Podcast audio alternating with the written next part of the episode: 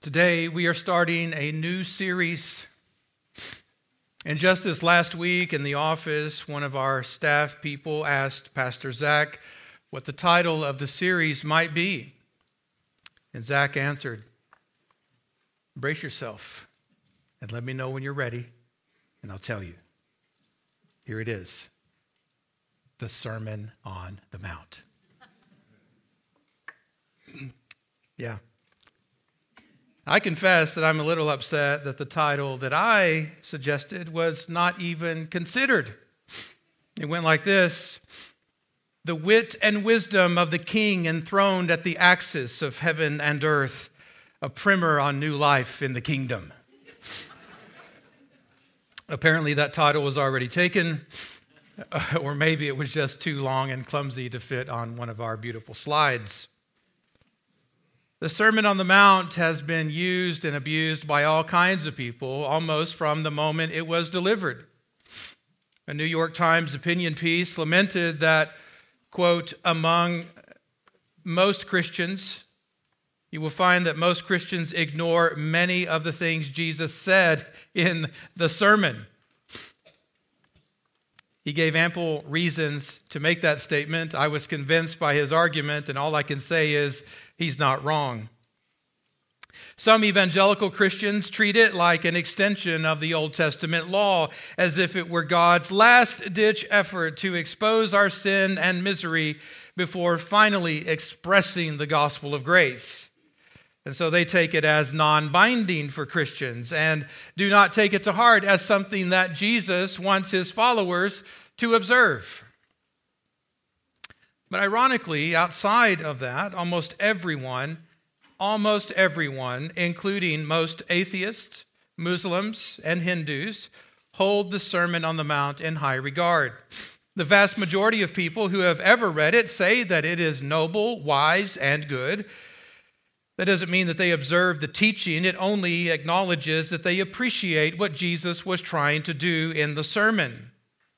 And it is because of the Sermon on the Mount that many people consider Jesus to be at least a good man, if not a guru of some sort. And some people even venture to treat him as a life coach. The Sermon on the Mount has been called many things a kingdom manifesto, a guide for revolutionaries, a manual for social justice activism, a sublime and benevolent code of morals, or even a handbook for radical disciples, not to be confused with handbooks for ordinary disciples, mind you. But if we want to avoid all of this sensationalism, we simply need to situate the sermon in its proper context. At the end of Matthew's gospel, Jesus told his followers, All authority in heaven and on earth has been given to me. Go, therefore, and make disciples. How? By baptizing them in the name of the Father and of the Son and of the Holy Spirit, and, and, a part we often forget, and by teaching them to observe all that I have commanded you. Observe all that I have commanded. So, if we go back through Matthew's gospel, the first thing that Jesus commanded is repent, for the kingdom of heaven is near. In other words, change your mind, change your life. And if you keep reading in Matthew's gospel, the next set of commands you find are in the Sermon on the Mount, and so forth and so on. The point is that Jesus requires all disciples, all baptized Christians, all of his followers to observe, keep, practice, and guard his commandments, even the ones in the Sermon on the Mount. And as difficult and daunting as that might seem, I want to quickly remind you that He does not require any of you to go it alone. Lo, I am with you always, even to the end of the world, says Jesus. With all that in mind, let's turn our attention to the sermon of all sermons. And as we do that, I must tell you, by way of confession, that I am indebted to so many teachers for their insights and inspiration. I'm like a little child sitting on the shoulder of spiritual giants. And throughout my sermons in this series, I will be quoting and echoing them at times. but I don't want to bog you down with all the details and citations. If you want the sources, you may have all of my notes. I'm not trying to hide anything from you. I want you to know that I'm getting by with a little help from my friends. And I also want you to know that whatever I see, if I see anything at all, and whatever I show you, if I show you anything at all, it is only because I see what others have shown me. Whoever has ears to hear,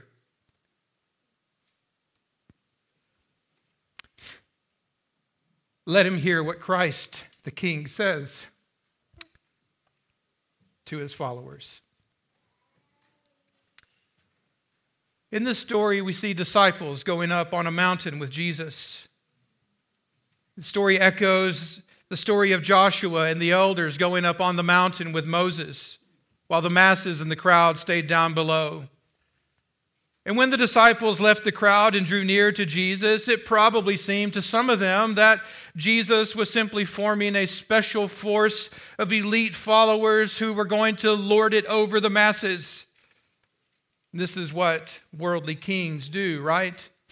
They get the cream of the crop, the strongest, the sexiest, the most skilled. But that's not what Jesus does.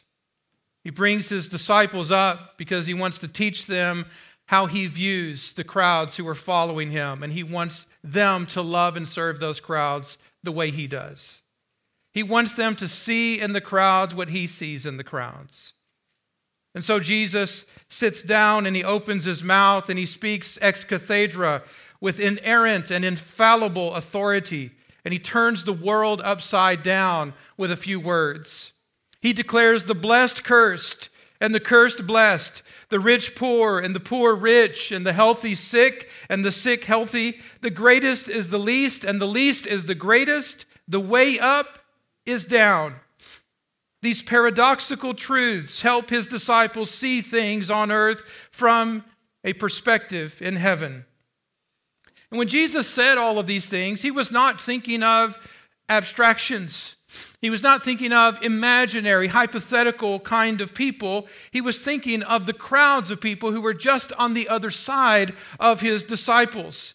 Crowds of people that had followed him from the valley of the suburbs of death to the vista of the mountain of life. The crowds that had followed him, who were the outcast and the losers, the marginalized, the deplorables, and the rejects of their world. They were a community of misfits. And had Jesus gone to church planting school, he would have learned that these are not the kind of people you get together to form a core group for your church plant. In fact, you don't want very many of them at all because they're more costly. They can't give as much. But Jesus doesn't care about any of that. This story echoes the story of David in the Old Testament. Just as everyone who was in distress and everyone who was in debt and everyone who was bitter in soul gathered to David, and David became commander over them. So now we see the same kind of people gathering to Jesus for the same kind of reasons. They were afflicted and tormented. They were troubled by the world, the flesh, and the devil. And when Jesus came into their corner of the world, he shone like a light. He rose up over the horizon like a sun dawning with healing in his wings, and he delivered them from darkness and distress. They gathered to Jesus from all over the country, and he became king over them. These crowds, with all of their weaknesses and all of their weirdness, were the people that Jesus had in mind when he sat on the mountain and opened his mouth and looked past his disciples to the crowds and said, Blessed, blessed, blessed. The word blessed is descriptive. It means truly happy. Not happy because of their own emotional or physical condition. Not happy because of their life situation, but happy because they bask in the shalom of God. Happy because they live in the peace and prosperity of the Lord. Happy because they are comforted in the, in the promises and the power of Jesus. Jesus pronounces blessing over the souls that the world considers cursed. He pronounces true happiness over those who carry deep and immense sorrows. Truly happy are the spiritual zeros, the spiritually bankrupt, deprived, deficient, the spiritual beggars. This is how Dallas Willard put it in The Divine Conspiracy. Truly happy are those who claim nothing for themselves and are even so completely emptied of confidence in the flesh that all they can do is acknowledge their poverty. They have no spiritual power, experience, or knowledge in and of themselves to afford them comfort or security in this life. They might own many things, but nothing owns them. They are detached. They are detached from the world and its things. They hold everything in an open hand and they live and they act as if all of those things could be taken away from them in an instant, either today or tomorrow. Charles Gore says that amidst all the supposed necessaries of life and the things we feel that we must have and cannot do without, the poor in spirit feel but one true need, and that is their need for God. Truly happy are the women and the men of constant sorrow. They lament over the conditions of the world. They grieve over the sin that's out there, and they grieve over the sin that's in here. As Dallas Willard put it, the weeping ones whose mates have just deserted them, leaving them paralyzed by rejection, apparent in gut wrenching grief and depression over the death of a child, or a pastor losing his wife unexpectedly, children coming home to a motherless house. It could be a diagnosis a loss of a job, the end of a career, dreams shattered and dashed. Whatever it is that drives you to become a sorrow bearer, as someone who feels the chill of winter in your soul as you walk under a cloud of grief in this vale of tears. Truly happy are those who mourn. They feel godly sorrow that leads to a change of heart in life. Truly happy are the souls who are based, based and unabashed. They're not prideful. They're not easily provoked by criticisms or intimidated by threats. Their strength is under control. Their potential is harnessed by the Holy Spirit. They're not forceful and pushy, but gentle and lowly. They don't insist on getting their own way. They don't exercise all of their rights. They don't feel the need to always get attention or say everything they know or share every opinion they have. They are content to stay in their own lane, out of everyone's view, minding their own affairs. Truly happy are those who crave justice and just want to see the world put back to right. It may be that the wrong is in themselves. Perhaps they failed so badly that night and day they cringe before their own sin and inwardly scream to be made pure. Or it may be that they have been severely wronged, suffered some terrible justice, and they are simply consumed with longing to see that injury set right. But more than all of that, they have an insatiable and unquenchable desire to be right with God. To be right with God. They want His righteousness, not their wickedness, to shape their life and to satisfy their hearts as nothing else can. They want the world to be right, but they want to be right with God before the world is right. Truly happy are folks who elevate grace above wrath who hold back the fire that others deserve and hold forth the water that they do not deserve. For them, showing mercy is about more than feeling some emotional pity just because they are stirred by the sights and sounds of some human misfortune. No, their mercy and their pity leads them to practical action because they don't just feel sorry for people, they want to remove the, mister, the misery that is weighing them down and crushing them.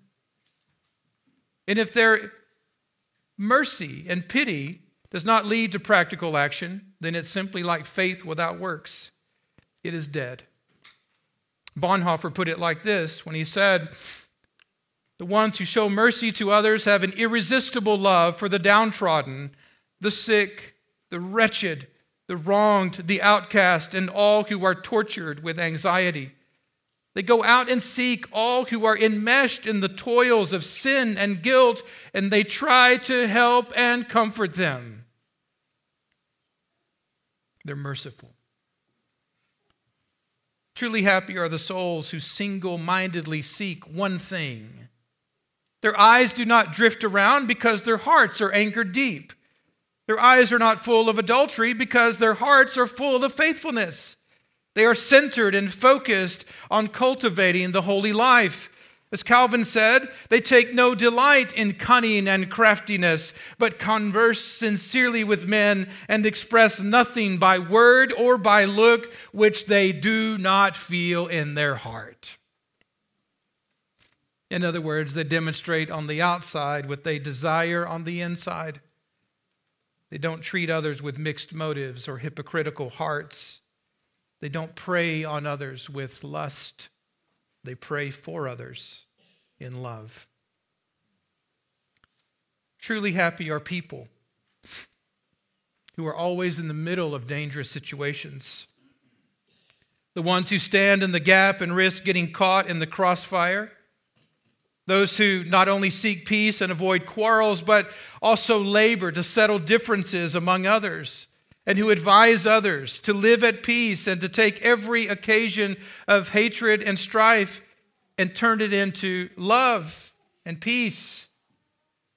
They work to mend divisions, not maintain denominations. Truly happy disciples are often abused and troubled attacked and tormented in ways which they do not deserve. They are tested by fiery trials and suffer not as murderers or thieves or evildoers or meddlers, but merely as followers of Jesus.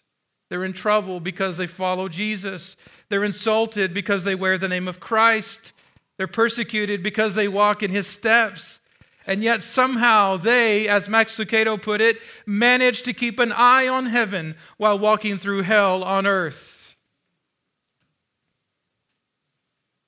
How do they become so truly happy? How do they become so truly blessed? And why are they truly happy? The answer is this they are truly blessed because of the Lord Jesus Christ. They're truly blessed not only because of who they are or what they do, they are truly blessed because of who Jesus is and what Jesus promises to do in them and for them. They're truly happy because Jesus rewards them. He rewards you. He rewards you with the kingdom of heaven, with comfort. He rewards you with the new heavens and new earth. He rewards you with satisfaction for your heart and soul. He rewards you with mercy and shows you God's face he rewards you by making you the sons and daughters of God. He rewards you as reigning and ruling your life as your king. How do you become a truly happy person? You become a truly happy person by imitating the Lord Jesus Christ. Those who follow Jesus are truly happy simply because they're in communion with the King and they're being conformed to his image little by little, day by day. One catechism puts it this way The Beatitudes depict the countenance of Christ Jesus and they portray his charity. They're the paradoxical promises that sustain hope in the midst of tribulations.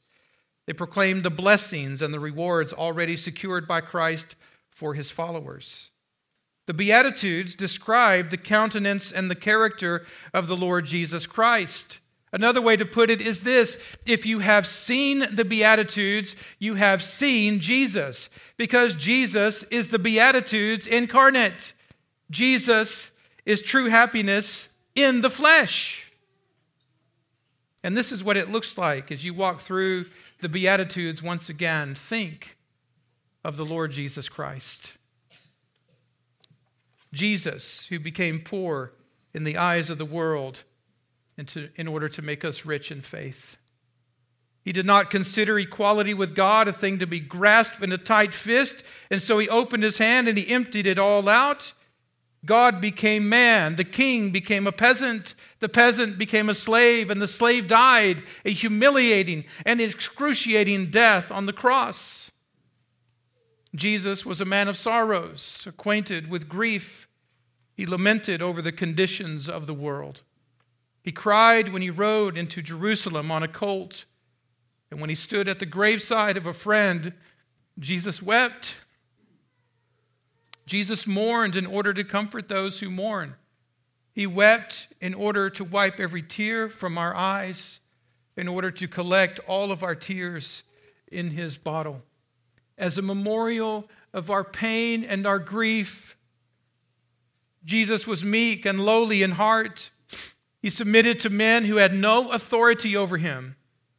When he was reviled, he did not revile. When he suffered, he did not threaten. He committed himself to him that judges righteously again and again. He surrendered all of his rights even when he was wronged. He could have called thousands upon thousands of angels to deliver him and to destroy his enemies, but he did not exercise his rights. He did not go with that option. He laid down his life in order to give rest for our souls. Jesus craved righteousness. He craved righteousness so much that he opted to die rather than sin, and that is what he did. There was nothing, and I mean nothing on earth that could ever satisfy Jesus like anything in heaven.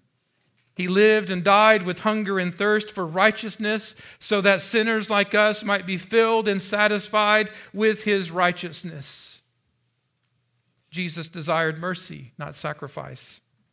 He had compassion on the helpless and the harassed. He showed mercy to those who least expected it and least deserved it. He was made like his people in every respect. Yes, he was made lowly and outcast and poor.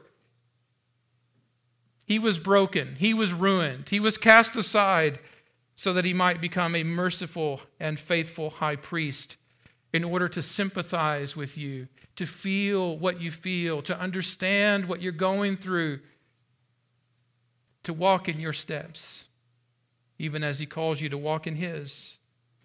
Why? So that He would sympathize with your weaknesses, even your weirdness, and sacrifice Himself for your sake. Jesus was pure in heart.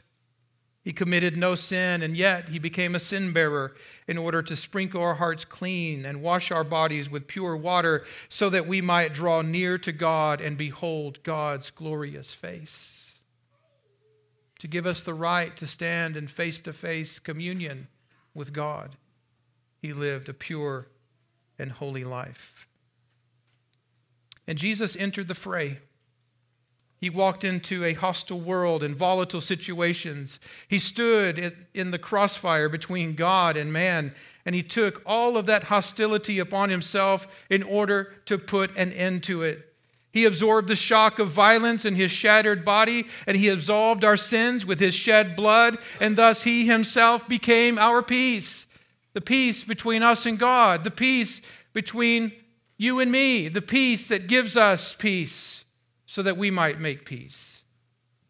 And Jesus was handed over to religious leaders and political rulers to be mocked and falsely accused and condemned to death. He was stripped and beaten and flogged. He was crucified, mocked, and shamed in order that the afflicted, the oppressed, and the persecuted of the world might be spared and might take possession of the kingdom that he promises them. Brothers and sisters, if you've seen Jesus, you've seen the Beatitudes in the flesh. And if you've seen the Beatitudes, you have seen God walking among you. I want you to remember, if you forget everything else, what Jesus says to you that your true happiness is bound up in Him, that true happiness is promised to all who follow Him, and that all those who follow Jesus are truly happy simply because they are in communion with the King and they are being conformed to His image as they live out life in His kingdom. And with that in mind, we can go on our way rejoicing and being glad knowing that great is our reward in heaven. In the name of the Father, and of the Son, and of the Holy Spirit. Amen. Let us pray. Almighty and everlasting God, you hate nothing that you have made, and you forgive the sins of all of those who are penitent. Create and make in us new and contrite hearts that we who lament our sins and acknowledge our weakness may obtain from you, the God of all mercy, perfect remission and forgiveness of our sins. And as it is difficult for us in our flesh to see how we who are so lowly and we who are so weak and we who are so sinful and we who are so misguided and unclean could be considered truly happy in the eyes of the Lord Jesus. Grant us the grace to repent and to see ourselves as he sees us. Grant us the grace to sit at his feet and bask in the shalom of the Lord that the peace and the promises of God may descend upon us and deliver us from evil, that we may delight in the presence of the Lord. In whose name we pray. Amen.